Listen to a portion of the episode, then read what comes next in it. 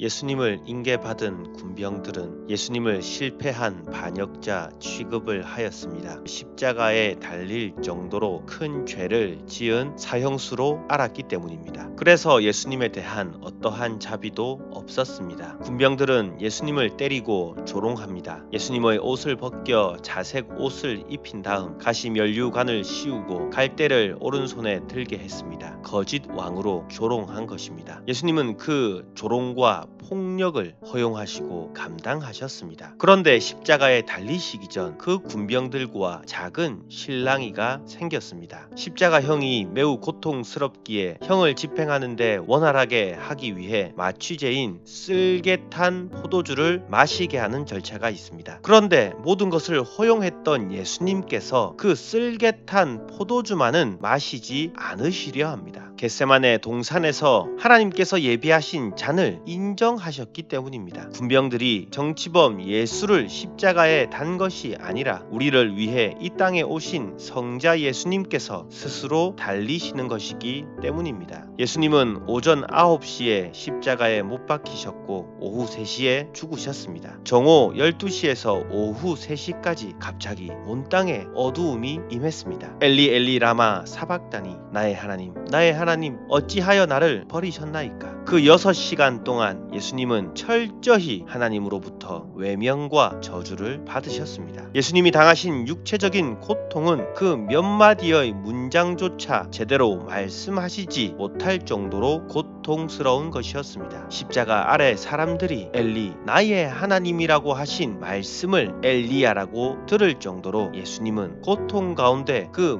몇 마디 문장 조차 제대로 말씀하지 못하고 계셨습니다. 예수님의 고통은 그 시대에 가질 수 있는 최고의 고통이었습니다. 예수님의 죽음은 그 시대에서 최악의 죽음이었습니다. 예수님께서는 최선을 다하셔서 완전한 고통, 완전한 죽음에 스스로 이르셨습니다. 그 완전한 죽음을 우리에게 확인시키기 위해서 세 가지를 더 보이십니다. 죽었던 성도들이 살아나는 것, 바위가 터질 정도로 땅이 진동하는 것, 하나님과 성도를 잇는 성소의 휘장이 위에서부터 아래까지 정확하게 찢어진 것입니다. 예수님의 그리스도 되심을 부정할 수 없는 이 증거들 로 인하여 그 모두가 인정했습니다. 말씀을 맺습니다. 성육신 하신 예수님은 작은 것 하나라도 땅에 떨어뜨리지 않으시고 구약에서 말씀하신 그 모든 것을 스스로 이루셨습니다. 그로 인해 우리는 주를 더욱 신뢰할 수 있습니다. 오늘 기도 가운데 그 주님의 사랑에 한 걸음 더 가까워지는 기도의 시간이 되기를 바랍니다.